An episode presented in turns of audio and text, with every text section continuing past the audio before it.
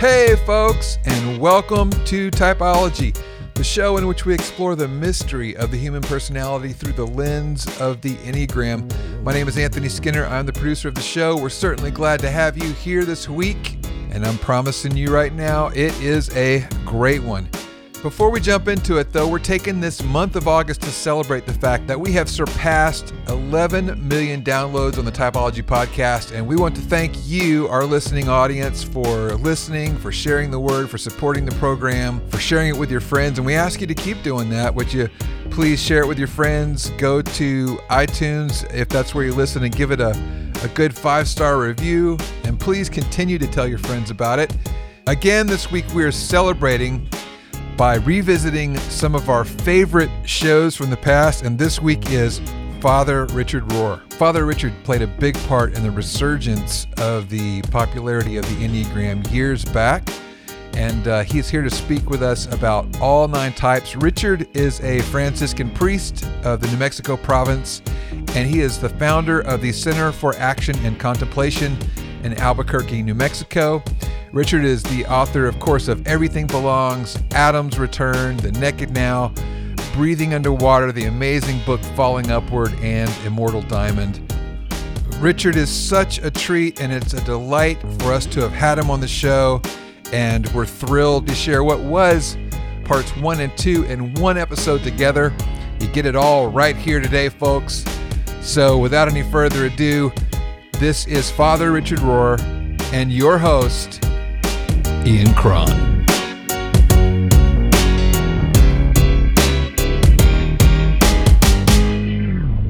Father Richard, welcome to Typology. An honor to be with you. Thank you. I hope I can say something that's worth hearing. Well, I'm I'm sure that uh, you'll have plenty to say for our folks that will be incredibly enriching for them and for me as well. So I um I'm not sure if you remember this, but the last time I heard you teach the Enneagram, and I've heard you teach three times. Once in Assisi when we were there together, Yeah. once in Albuquerque, and then another time. The last, the most memorable for me was you and I spoke at the same conference in the Bahamas. Oh, yes. When N.T. Wright was there. Uh huh.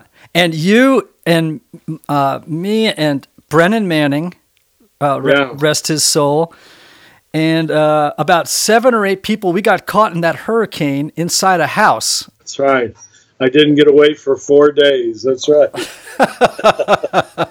That was something, man. I um I have so many questions for you because in in so many ways you are the preeminent voice and pioneer of the Enneagram both in the world of the church and the world of the of faith communities around the world but also well beyond that. And um, so I've got so many questions. I don't know where to start. So I'll just jump in with how were you first introduced to the Enneagram? Oh, okay. Well, that's the only reason I became well known because I was introduced to it so early. So, um, you know some of the history, how these Jesuits brought it back from Chile, the Arica Institute, where they were down there studying in 1972. They came back, and as I was told, they taught it to a larger circle of Jesuits in their house in Berkeley. And it just so happened one of that larger circle, I don't know if it was eight or nine, happened to be my spiritual director in Cincinnati. And, uh, you know, I was going to him in 1973, and I could see he was amazingly insightful about me. Uh, I mean, I almost felt he was reading my soul. And uh, so eventually I asked him, How do you come to such clarity so quickly? And he says, Well, I'm going to tell you something that uh, I've just learned myself. And since I'm training you to be a spiritual director, uh, I, uh, let me share it with you. His name was Father Jim O'Brien. He's now deceased. Really holy, healthy human being. And I remember when, uh, must have been, oh, the second time we were into it, I was able to see, without him telling me, that I was a one. And I always say it was like a veil fell. I drove back to the Franciscan house like a deer caught in the headlights. I, oh my God, this is so obvious. It's just a whole bunch of things fell in place. But I never had that frame. And the frame was just so clarifying. And here I am, what, 40, 50 years later, and I'm still finding how true it is. But that's how I first learned it. And so, you know, those years until the mid 80s, and the first books came out, and Helen Palmer's came out, we all kept to the code.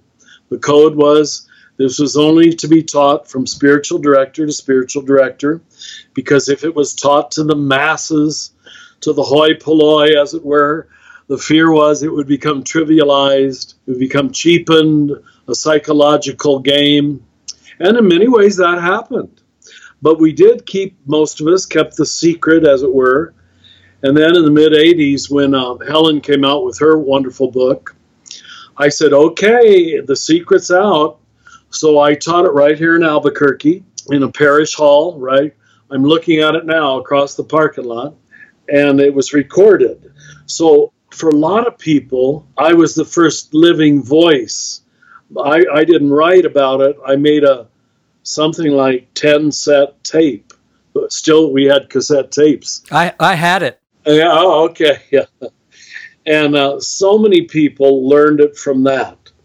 And this is not false humility, it re- it's just true.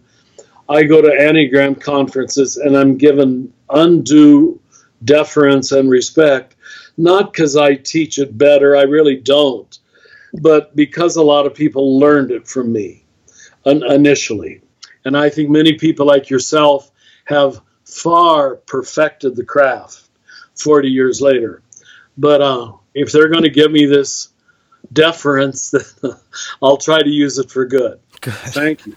So you're a, a one on the Enneagram, and you, you mentioned you were you were driving home feeling Yeah. exposed and uh, yeah, good work. right, and, and so you know lots of our folks are new to the Enneagram, just discovering uh, their type, their dominant type, if you will, and um, I, I my hunch is is that they feel uh, a need or feel compelled to berate themselves or uh, and so I'm wondering how did you break loose from the, the sort of the shackles of uh, of, of lacking self compassion on the journey with the Enneagram? And you're saying that to the right person because we ones tend to be very hard on ourselves. So I, I doubted everything for the next 10 years. It wasn't a debilitating doubt. I would like to think it, it was an enlightening doubt, but it was still a, oh God, Richard, you're a phony. and you know, especially since people thought I was this spiritual master, and and then I would see how many of the good things that I supposedly did, I did for very mixed motives at best. So I just had my face shoved into my shadow self. But again, by the reason of having good parents and good Franciscan spirituality, I think I was protected from any debilitating self hatred, but it still rears its ugly head to this day. Hmm. You know, it's one of the characteristics of a one. We're very hard on ourselves, and as a result, I'm sorry to say we can be very hard on other people. Hmm. The only way we get out of that trap is to stop nagging ourselves all the time, you know. So uh, the Enneagram for me has been a tool of compassion more than anything else. Not just compassion toward myself, but I can honestly say, I know as a one, we're judgmental by nature. I, I'm just not nearly or hardly judgmental. Of course, I'm almost 75 now, and I've had 50 years to work on this. But I just catch it. I catch it so quickly now, almost immediately, that, you know, i as Thomas Aquinas said, uh, evil depends upon disguise. Disguise itself is good. And so my evil, the disguise, was torn away. What was I was called zealous, hardworking. I was a little Boy Scout, you know. Yes, sir. Yes, father. Uh, just eager to please the authorities. Got me through the seminary without any black balls, as they used to call them. And uh, little did I think those very things that I was being promoted for and admired for were the things that were souring my stomach, if I can put it that way. Mm. You know, uh, it's uh, it's a great insight. As I said on those very early tapes, it works for you your enneagram compulsion, usually through your twenties. You know, it gets you rewarded, it gets you promotions. It's what people think makes you special. And usually, if you're on schedule, it begins in the 30s, but full blown by the 40s. I don't want to be too uh, neat about those chronological times, but it starts showing its ugly head. That it, the very thing people love you for is killing you from the inside. That's a tremendously important insight. And I, I think uh, what, maybe one question I have for you is there is a really a tidal wave culturally and in the church of uh, just a tidal wave of interest yeah. in personality, identity, uh, uh, and I'm just curious as to what you think accounts for it. Well, of course, now I'm going to talk like a priest, but I, I still am going to do it because I think it has validity. I think Christianity, in particular, I can't critique the other world religions, but has has not done a good job at all of giving Christian people their identity. It told us we earned it by good behavior, and um, I call it carrot on the stick theology, right? Which is now catching up with Western Christianity. Every denomination, there's no exceptions as far as I can find. We didn't point people to their image and likeness of God, which was ontological, metaphysical.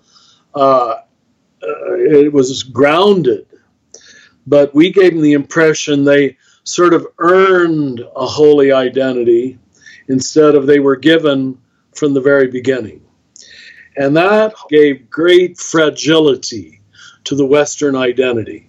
You're constantly striving to prove yourself, to assert yourself, to define yourself. Now, up to now, and I mean till the 60s, we were largely able to do that through our group identity. I didn't know who I was, but I knew Catholics were the one holy Catholic Apostolic Church, and we were the true mother church, and all the rest of you were heretics. Well, that works.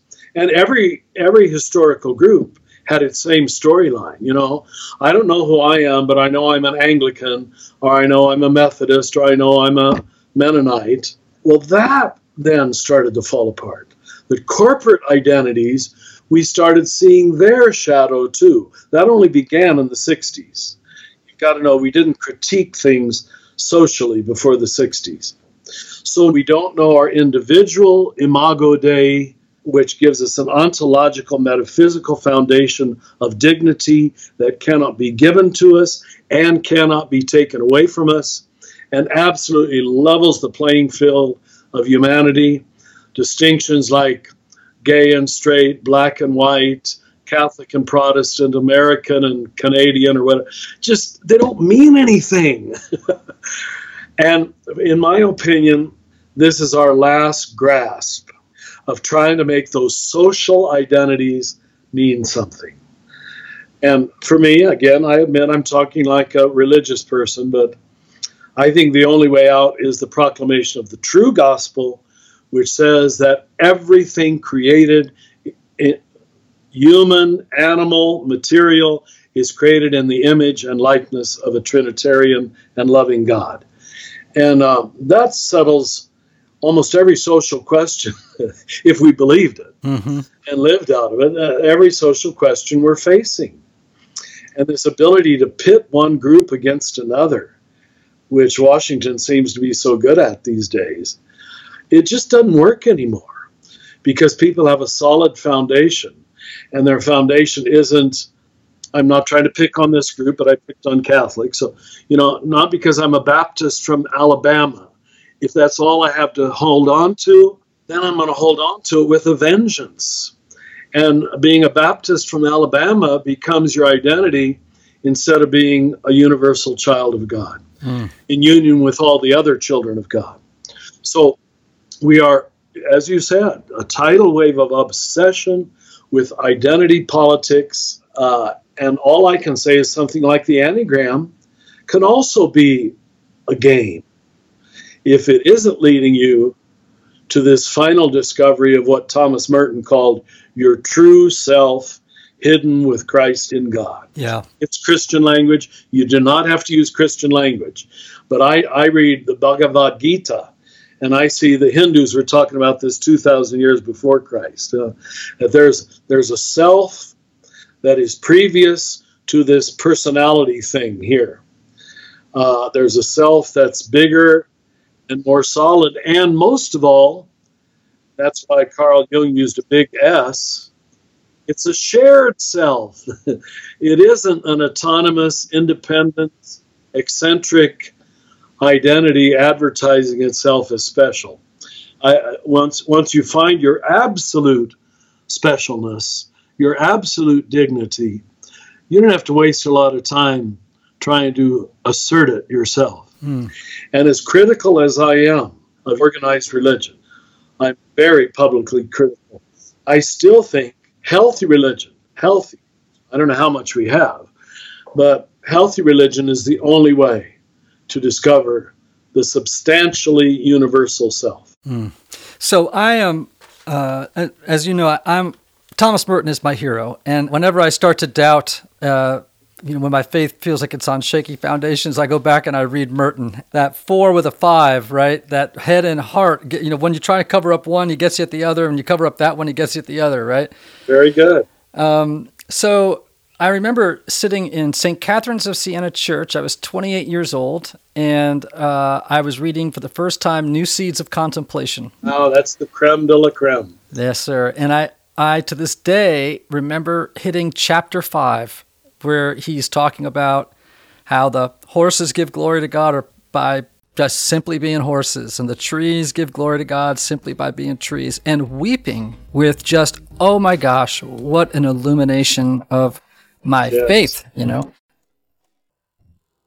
So you speak so eloquently about the true self and false self. You've written about it in Falling Upward. You've got uh, actually a whole book dedicated to the the, the uh, Immortal Diamond, uh, which I loved, and I think it's a for particularly for Protestants, it's a new idea. You know, uh, the the Catholic voice, of course, is now finally breaking through to, to Protestants in wonderful ways, but I, I would love it if you would explain to people what the false self is and the true self and what on earth the Enneagram has to do with it.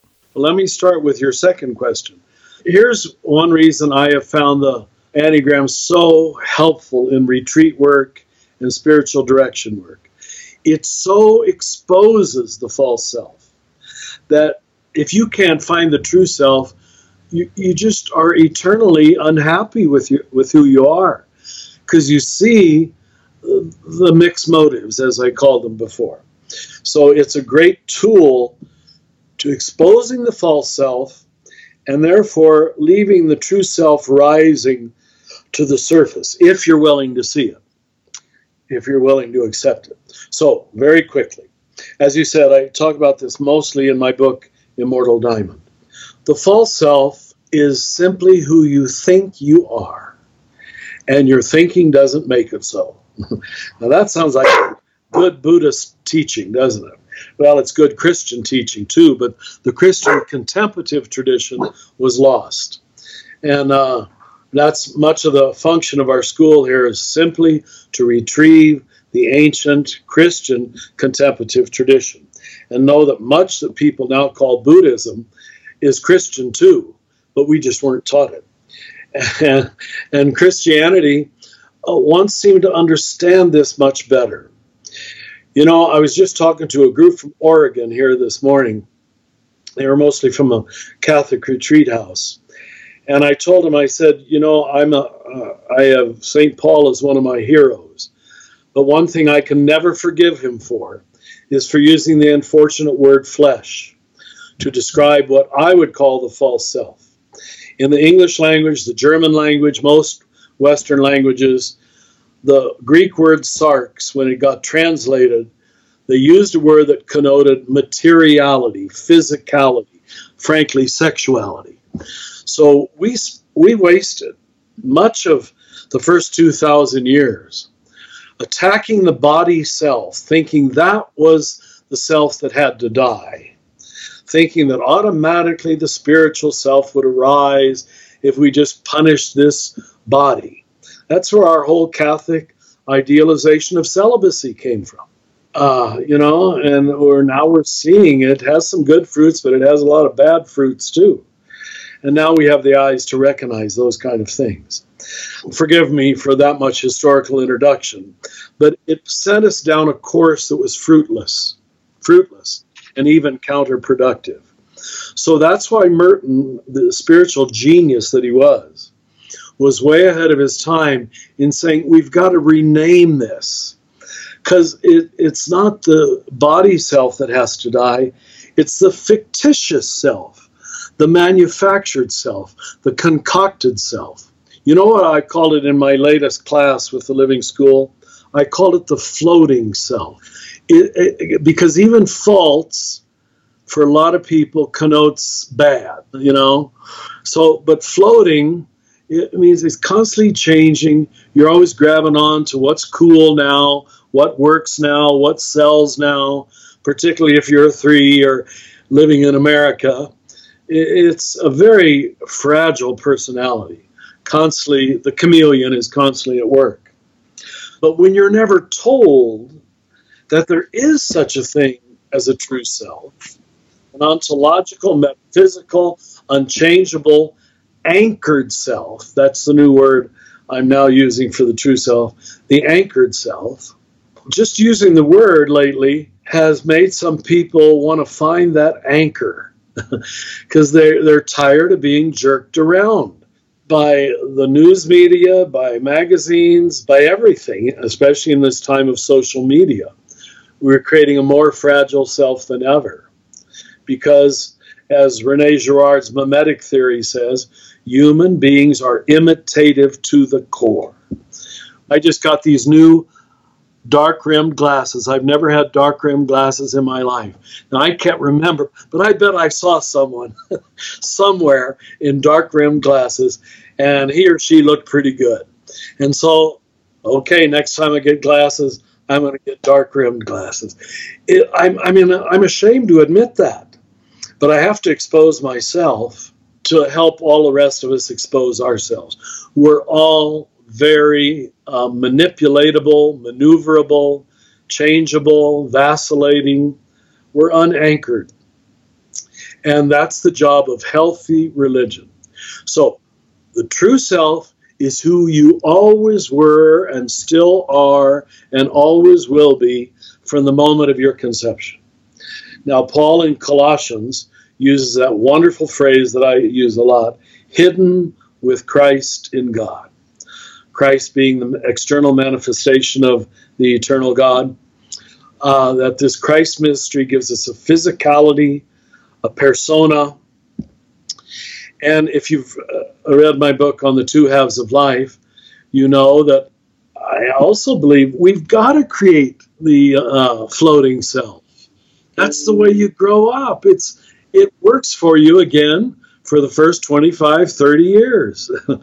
and then, if you're on schedule somewhere in your early 30s, certainly by mid 40s, you start realizing, you know what, this isn't me. It's just an act, it's just a game, it's just a pretend. It's a very humiliating uh, experience.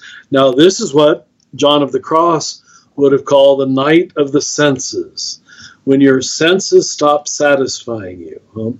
it isn't yet the dark night of the soul. That comes later if you if you pass the first dark night.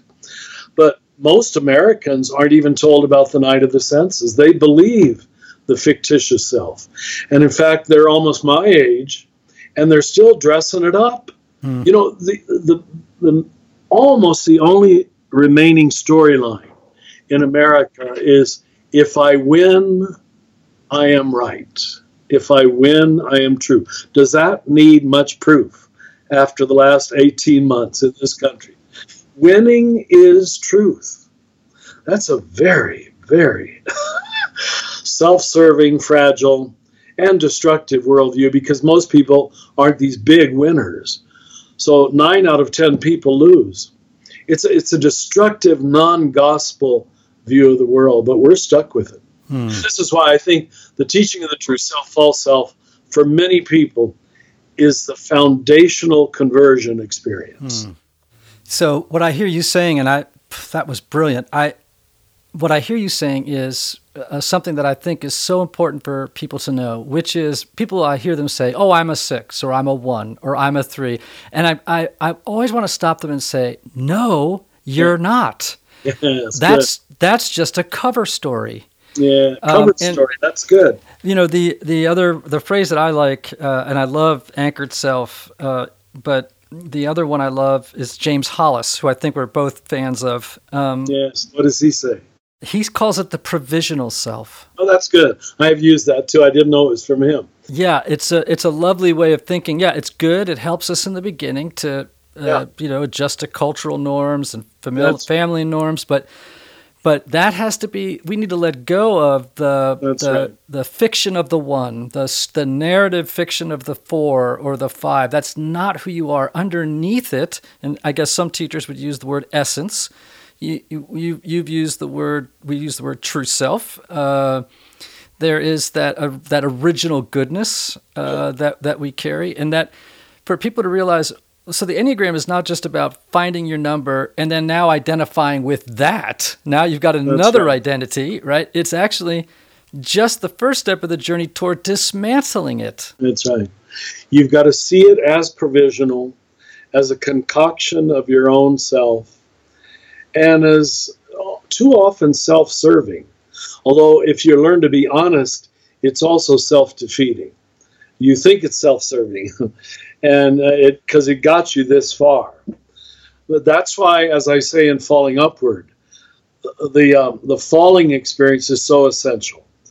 The, the night experiences, as John of the Cross calls them, that the previous level of consciousness, the previous game you were playing, necessarily must fail you, must disappoint you, must fall apart must show its dark side.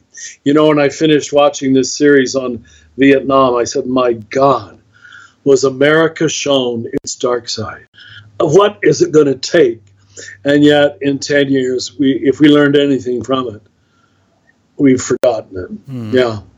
So uh, that's another thing I like about the Enneagram.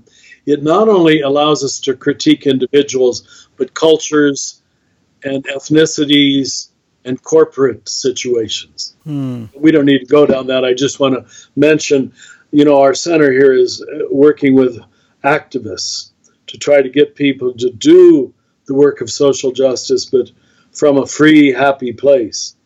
And uh, the Enneagram has been invaluable in helping people understand that much that they even called their social justice zeal was actually just their personality at work. Oh, yeah. And it was often hard to accept. But when they did, they could do the same thing, but now with a much purer, more free floating in a good way energy. Mm. So, uh, I guess uh, just to wrap, because I think I'm going to ask you a question about the true self. Uh, but when we talk about the false self, just as a way to maybe put a, a wrap on it, I think right away of, For I have been crucified with Christ, and I no longer live, but Christ lives in me. The life I live now, I live by faith in the Son of God who loved me and gave himself for me. And that word I is the word ego, right? Ego. Uh, so you're talking about when Paul says that, he's not talking about annihilation or the, the washing away of identity. It really is to say, I want to do you a favor. Very good. I want to get rid of that ego. Is that is that kind of capturing what yes. you're talking about? Thank you for finishing the thought I was supposed to finish before. I tell people when they read Paul, whenever they read the word flesh, just put in the word ego. Mm-hmm. Flesh connotes physicality. Ego is an illusion, but it's not bad. It's just self created, and that's its fragility. So uh, when people can start recognizing the self that has to die, and I know we don't even like that language in our self preservative mode, but Buddha talks about it even stronger than Jesus does. It's the same message. There's a self that has to die so that another self can show itself.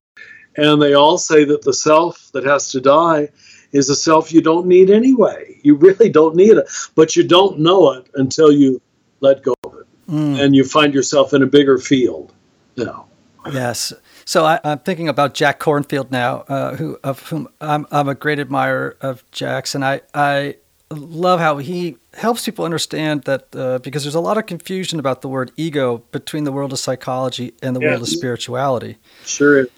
Uh, that in the world of you know psychology, ego is a neutral term. It, it just refers to the organizing uh, principle yes. around which one's identity becomes formed, a sense of self differentiated from others, etc.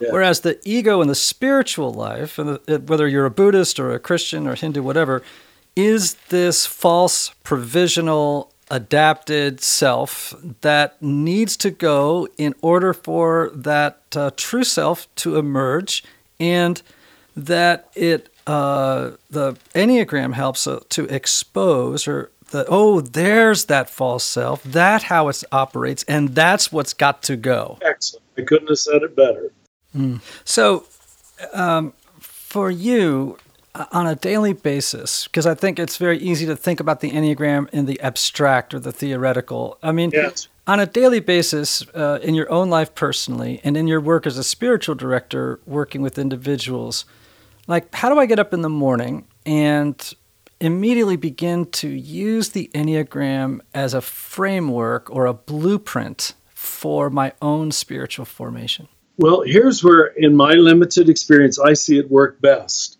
if it can eventually reside in the back of your head, I'm again not a brain scientist, so I don't really know what's in the back of my head, but, but, but what I mean is it can't be in the forefront of consciousness that everybody you see you're immediately typing them.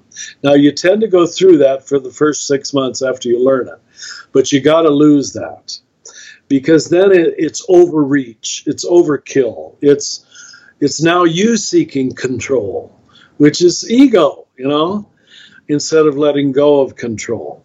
So when it can quietly reside in the back of your head, as it were, as an ancillary tool, as something that, oh, this might be helpful now at this point in the conversation. Uh, maybe just for me and how I talk to this person.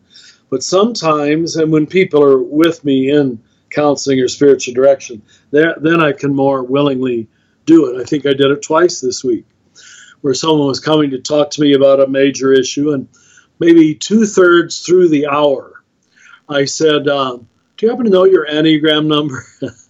and both of them did. I was grateful, and uh, I said, "Let's unpackage that a little bit in terms of what you're telling me is your dilemma." And in the two cases I worked with this week, I can't. I mean, I only talked ten more minutes and those people left very satisfied, thinking Richard was far wiser than he really is. But it's wisdom that, in part, I've come to through mastering the Enneagram. It really is a tool for the reading of the soul. Let's, um, because we have so many uh, new folks and knowing your time is limited, I'd, I'd love to just give some folks a little bit of uh, practical wisdom, Enneagram wisdom. If if in a sentence or two, and we'll just maybe start at twos and work through triads for a second, just a sentence or two on a, a word of encouragement and a word of warning or a holy warning, you know, uh, spoken with compassion. Um, to each of those types, and, and, particularly in light of what we're living in these days, you know, which is something else. Um, so, beginning with twos, just a, a sentence of encouragement, a sentence of warning in their journey as they move toward the true self and, and uh, toward becoming who they truly are? The word of encouragement that comes to mind, and I know it'll sound like I'm feeding their compulsion, but I still would want to say it because it's their best self, is I want you to trust your deepest heart, your deepest heart. Now, the word of warning is that what you're accustomed to is your superficial heart. and you better learn to distinguish between the two of those. Because your superficial heart, which you've been taught is your heart, usually isn't. it's it's far more the codependent heart, and that's not going to get you where you need to go or where you even want to go. Now, you going to go through all of them? Well, you could give a quick one. I, I just think it's so important for people to hear your wisdom, but also these words of encouragement and caution. Um, yeah. in, in because I these compulsions are the, the paralytic grip, the, the arthritic grip that they have on our lives is so powerful, and and this is such a, an important message for you know for certainly for Christians, but beyond too. And so very quickly, well, I, I, one sentence if you like. Let me just back up what you said. Uh, knowing a lot of people who listen to us are were raised Christian, it's no accident that these largely became uh, called the capital sins. That even Christianity was recognizing there's some major traps that human beings get caught in. And all we were doing was naming the seven capital sins and adding two more that were even more invisible. So if you're a three, I first want to affirm you. We just love you for how you get things done, how you make things happen. And I did not want to discourage you from doing that. If I hadn't had threes around me all my life, neither of the two places that I'm credited with founding, the community in Cincinnati, the center here, we're 30 years old in two weeks. But I've always had wonderful three administrators who knew how to take my message and make it work, make it happen for people. So don't doubt that in yourself. But when morning, when you recognize that that's the only way you're getting your energy, is by another success, another success, more productivity, more efficiency, more effectiveness, and the praise that comes from it. You better know you are now an addict to motion an addict to motion. It's the very movement itself that is keeping you going.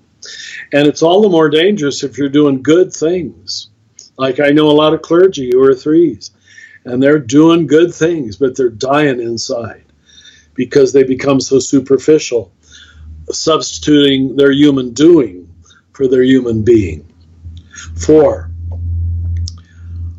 I've always had a love hate relationship with fours. I have so many best friends who are fours, actually. But they wear me out emotionally after a while because they're so emotionally subtle that um, they're always taking you places or groups, places that we aren't ready to go or we don't want to go or we don't even understand. But I want to tell them to trust that creativity, first of all. But don't be surprised at the common pushback that you're going to get. because you are creative people, you fours. But the rest of us, it takes a little longer to catch up with your right brain, with your musical skill, with your poetry. And so a lot of people resent, frankly, make fun of fours. Um, and I don't think that's deserved. I really don't. I uh, growing up, uh, clearly a four with a three, and and now very much a four with a five. Um, oh, no, that's at, normal. Yes, to go to the other side. Yeah, and uh, and I think in part that was my deep love for Merton. Yeah, he'd be your perfect mentor there. That's right. When I went to Gethsemane, I tell people this sounds like a very four thing to have done, but I went and I visited his grave, and I uh, was not at all in a melancholy state. I was feeling perfectly fine. I've been around the Enneagram now since the early 90s, and I, you know, I can catch myself. I, I know when I'm going off on the romantic, you know, yes. Yes. Uh, self uh, enamored with my own feelings and, you know, whatever. Uh, but when I stood in front of his grave, I wept. I was absolutely overwhelmed with emotion, and uh, partly because I felt eh, he got me. he would have gotten me as a person, you know. Great, let's move to fives. One reason he was so healthy is he had developed clearly both wings, the three and the five, just as you have. Okay, the five, we're jumping over to the head space. I'll tell you, fives took me the longest time to love. And that's because they don't give you a lot of handles on, on loving them. The other reason, quite frankly, is so many of my seminary professors were fives and sixes. And so many of them, forgive me, God, we're such curmudgeons. I mean, I don't know what other word to use, but just, you know, they'd step out and teach you Greek and Latin and poetry, and, and they just felt so inhuman. So it took me a while to see the gift in that because I was so prejudiced against it. But only as I came to find a need for calm, detached advisors, people who uh, didn't jump to conclusions, didn't too quickly identify with dualistic either or, did I come to deeply appreciate the calm detachment that fives bring to so many situations. And what I saw as cold detachment, now in, my second half of life, I appreciate as calm and even loving detachment. So um, honor that in yourself and don't let yourself be written off. But do know that one reason a lot of people don't latch on to you is because you, you give them very few handles. we look for face, we look for eyes, we look for smile, we look for teeth, I'm afraid. And the five doesn't feel any need to do that more often than not. Mm. It's their gift, but it's their curse. Six, which most of us say is the biggest number. I don't know if you've experienced that, Ian, but years ago when many of us who taught it got together in this particular group, we agreed that we had all found more sixes in our experience than any other number. Some going so far as to say half of the human race. I don't know. But when I see the world's preoccupation with military hardware, how easily we can be seduced by fear. Uh, I'm not sure our own president now is not a counterphobic six. It's just it's it's an evil that just goes under all kind of other names. And that's why people can't see it as fear. It looks like patriotism, it looks like loyalty, it looks like obedience, it looks like law and order, which are the very words uh, sixes love to use. A lot of them become clergy because that gave us a platform to you know, impose law and order. And a lot of them became lawyers too for the same reason. I've had a lot of lawyers tell me that personally. It actually, I'm not saying they should, but I know a number of lawyers who left the field after they discovered they were they had become a lawyer because they're a six. They had put their salvation in law. It helped me understand why both Jesus in the Sermon on the Mount and Paul in Romans and Galatians especially do such a tour de force against law because so many people think conformity is the same as love. It's going on in our country right now, confusing patriotism with love for your country. Those are very different, but it's a common mistake in all religion and all people who don't have much self knowledge, um, but especially true of the six. Mm. And of course, as you know, the counterphobic six is so out of touch with his or her fear that they charge into it with bravado. They're known as bullies normally, uh, and you know who I'm talking about. Mm-hmm. It's a uh, it's a country we're all living inside of, uh, you know, and they don't see any problem with that. You know, they think all truth is achieved by charging at it, and people are going to submit. Now, the amazing thing is, if half the human race is six, they're darn it, they're half right. all the sixes are going to go along with any tyrant who speaks strongly because they that takes away their anxiety it takes away their self-doubt just speak i have the truth i'm going to make america great again and we believe it seven my other favorite number is seven. No nine seven and four. I like all three of those. But as you know as a one i tend to see the cup half empty and love sevens because um, our, our center right now, our ED, is a young Notre Dame grad who's a marvelous, brilliant seven. And the good energy he has brought to our entire staff of almost 40 people is phenomenal because he makes the best of everybody's gifts. And this is the gift of the seven. They see the cup half full and the world needs them for that. Now, I know it can be naive, I know it can be ungrounded. I know it can therefore sometimes be dangerous. That there are things that deserve critique, and they are so Pollyannish that they can't see it. And I've seen sevens make severe mistakes for being too much uncritical, too positive. They almost need their six wing. But I still love sevens. My own father was a seven, so that's probably one reason. I had a very positive German farmer father. Hey, Typology Tribe, I want to take a moment to thank our sponsors for helping us bring you what I hope is great content every week. Now, you all know I'm a big proponent of counseling, so whether you feel like something is interfering with your happiness or preventing you from achieving certain goals, counseling is a great tool to help identify what those blocks are and then work through them. Yet, you and I know finding a therapist can sometimes feel intimidating, but not with BetterHelp. BetterHelp offers online counseling at your own time and your own pace. You can schedule secure video or phone sessions, plus text and chat with your therapist when it's convenient for you.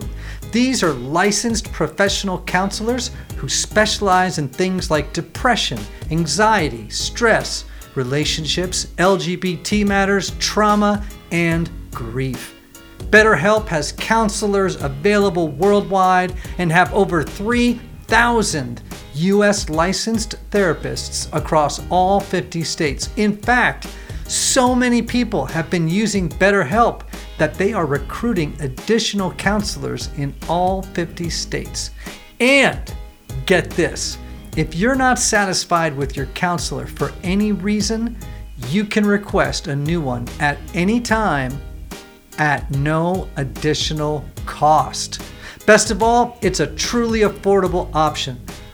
I want you to start living a happier life today. So, as a listener, you'll get 10% off your first month by visiting betterhelp.com slash typology podcast. Join over 1 million people taking charge of their mental health. Again, that's BetterHelp, H-E-L-P dot com slash typology podcast. T-Y-P-O-L-O-G-Y P-O-D-C-A-S-T.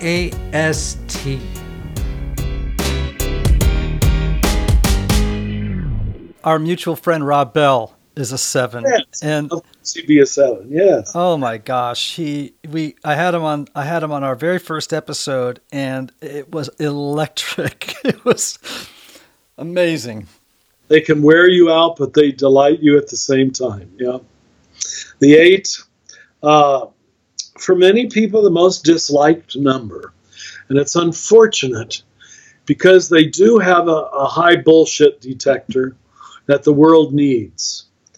And I know we get tired of them seeing bullshit everywhere, even where it isn't sometimes. And they're almost identified with their bullshit detector and they glory in it. And that undoes them. When they feel a need to expose everything's phoniness, everything's artificiality.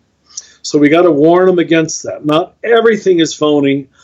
Not everything deserves to be exposed by your brilliance but we still need them as truth speakers. You know, we use that phrase so much today speaking truth to power. If we didn't have Martin Luther King's, if we didn't have even Fidel Castro's, I know that'll upset some people, but it takes people with that kind of courage to name at least the bit of truth that's there. Maybe they overdo it, maybe they take it too far, but um, you know, there is a reason that Cuba has the best health care in all of the Western Hemisphere. Huh? So give him credit for that. Mm-hmm. But what he had to do to do that uh, was uh, maybe a little excessive eight energy. Who knows? Uh, still eight energy. Uh, I'm never sure if Martin Luther, since we're about to celebrate him, if he was a one or an eight. What do you think? Do you have you ever analyzed Luther? Hmm. I think uh, arguably an eight, given his, uh, you know, uh, his what I would call guilt-free delight in the world. You know, he the yeah. beer drinking, the excess, the you know, sin boldly, and you know that kind of energy. Yeah, yeah, and that's what undid him. You know, I did a conference right before I turned seventy with the Lutherans in Switzerland, and the title of the conference was "Was Luther a Mystic?" And the consensus among these Lutheran theologians, I wouldn't have dare said it. They said he started as one. He clearly had some early Christ experiences. But then in the second half of his life, his anger so controlled him that he became a dualistic thinker himself. That was their analysis, hmm. Which is unfortunate. And of course, we Catholics have to take blame for that because we painted him into a corner where he had to defend himself. And you paint an eight into a corner, and they come out with claws bared, as you know. Yeah. But my guess would be Luther was probably an eight. Yeah, it's true. Calvin maybe more a one. Yes, I think I think that's that's probably true. Calvin more a one. Yeah. Okay, did I say good and bad on them? Yeah, I guess I did. Yeah. Nine. Well, you know, I didn't develop my speaking of Merton. I only did Merton's Hermitage when the abbot offered it to me after I gave that retreat in 1984. I went down there Easter time in 85. And uh, I think it was the first time as a one that I gave myself freedom to develop my nine wing, to just be a hermit for 40 days. I could stop saving the world, making recordings, writing books, preaching all around the world, I could turn off that whole two motor that had to help, help, help, help everybody, save everybody. And I think I've been a much healthier person since I've developed my nine wing. The nines are the harmonizers, the peacemakers. They don't need to assert themselves. They don't need to be right like we ones do. It's my salvation. And it's really, as you know, the gift of the nine is often called serenity. I live here in a little hermitage. Just a little, very tiny little house. Uh, and I have to say, most of my days, unless I allowed myself to be pulled into an angry, judgmental emotion, I'm very serene. And from that place, I can write, I can teach. That's my nine wing. But by the same token, having worked with many nines, I know the inability to take needed initiatives. You know, like friends say, they never call them, they never come over, they never, uh, they just always expect the the start energy to come from somewhere else. And this makes a lot of people give up on nines, not take nines seriously, and allow them, frankly, to be invisible. I have a brother and a sister who are both nines, and they have talked to us so honestly about this that they felt like the forgotten members of the family because they don't insist on being noticed. Yes. You always have to tell them that. I know I'm married to a nine, and I, I'm the father of a nine. And of course, they are the sweethearts of the Enneagram, but they. oh, oh my gosh. Absolutely. All right, so ones, because now you're going to speak with real authority into the life of ones as being one yourself. Yeah, we're, um, you know, I find that almost everyone I've worked with had, I don't mean to psychologize this too much, but we almost had one or the other parent whose love was very conditional. For me, that was my mother. Now, she loved me deeply, I was her favorite, but I had no doubt that I had to earn and prove myself worthy of being her favorite. So I became a good little boy. And I have seen that pattern so universal in ones that we believe there is no grace, there is only meritocracy. That is so in our hard wiring to merit uh, favor, friendship, reward. It, it, this is why I talk about grace and mercy so much, because I have to fight through to that. My natural world is to live in a quid pro quo world of reward and punishment. I'm ashamed to say that, but it's still deep in my hard wiring. And if I hadn't known the gospel, if I hadn't joined the Franciscans, uh, and by the grace of God had some years of prayer, I don't think I'd know that. That that world of meritocracy, quid pro quo dualistic thinking, re- framing the entire gospel in terms of reward and punishment, is uniquely the worldview of the one. It's it's almost destroyed the gospel. It really has. You know, you've heard my new dog here. She's just a week with me today.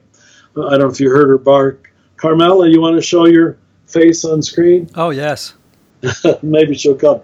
But you know, I realize how I'm training her these days is by strict reward and punishment. She's a boxer, so she likes to jump up on me and box with me. The first days I was engaging with her, no, no, pushing her away, which she took as fun. I'm boxing with her. It just wasn't working. So there's someone on our staff who's a dog trainer. They said, Richard, it's simple reward and punishment. What she wants from you more than anything else is your affection. Just turn your head like this and just hold it no matter how often she stands there until she goes down. And once she goes down, just give her all the affection you can. In 24 hours, that little dog, she isn't up on me right now. 24 hours. Reward and punishment works for dogs. It really does. But we try to raise Christian people like dogs. Simple reward and punishment techniques. And it kept many of our people, as one would want to do, at that lowest level of morality. Hmm. Promise them heaven, threaten them with hell, and this is going to create high minded people. I don't think so. It just doesn't work. But that became so clear to me yesterday when I saw myself all day doing reward and punishment. Amazing. I'll, I'll, bring her over here. Where are you, Carmela? Here, come here. Come here. All right. You'll see her box her face. Ian wants to see you. Ian wants to see you. Oh, oh, look at that moosh.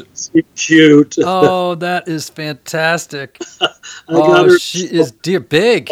So sweet. Yeah, she's big. She's wow. got the body of a, a, lab, but the face of a boxer, mm. or maybe a pit bull. I'm not sure. Where, where anyway, did you Where did you get Carmela from? At the local shelter. Okay, so she was already named Carmela. It was exactly six weeks tomorrow that I had to put down my dog of 15 years. So I allowed myself six months of mourning, and I mean that. We mm-hmm. were close. I was finally ready to let another one in the house. So she's already filling the, the gap. Yeah. She'll not be the other one, but she's good. We lost two dogs last year, and just, uh, I, I'll tell you, you know, I, my dad and I had a complicated relationship, but he was a human being. When, but when I lost my dog, Wendell, I uh, literally I, I, was I mourned more deeply and more powerfully than I did over the loss of my dad. It it was so profound. You're the tenth person to tell me that, and they always say it as you probably with a little bit of guilt that I shouldn't feel that way, but they mirror you every day so perfectly. yeah, no. I, I love them. Well, Richard, I, I want to again honor your time. I know how busy you are. I could talk to you for days, but I but the last very quick. This you could answer this very quickly. Sure, go ahead. Um, you know, there's a whole new generation of Enneagram teachers emerging. Now, I'm an older part of that maybe new generation and my my enthusiasm the last few years has it's given me a whole new purpose you know and a whole new sure. sense now I, I I am not. I have not turned the Enneagram into a religion. In fact, I'm always talking people off the ledge of the of Enneagram. I call them the Enneagram Taliban. You know, they just they they get hold of this thing and they just you know overprivilege it and go crazy with it. Um, but if you were to give a word to the teachers, this new generation of teachers, of encouragement and warning, what would it be?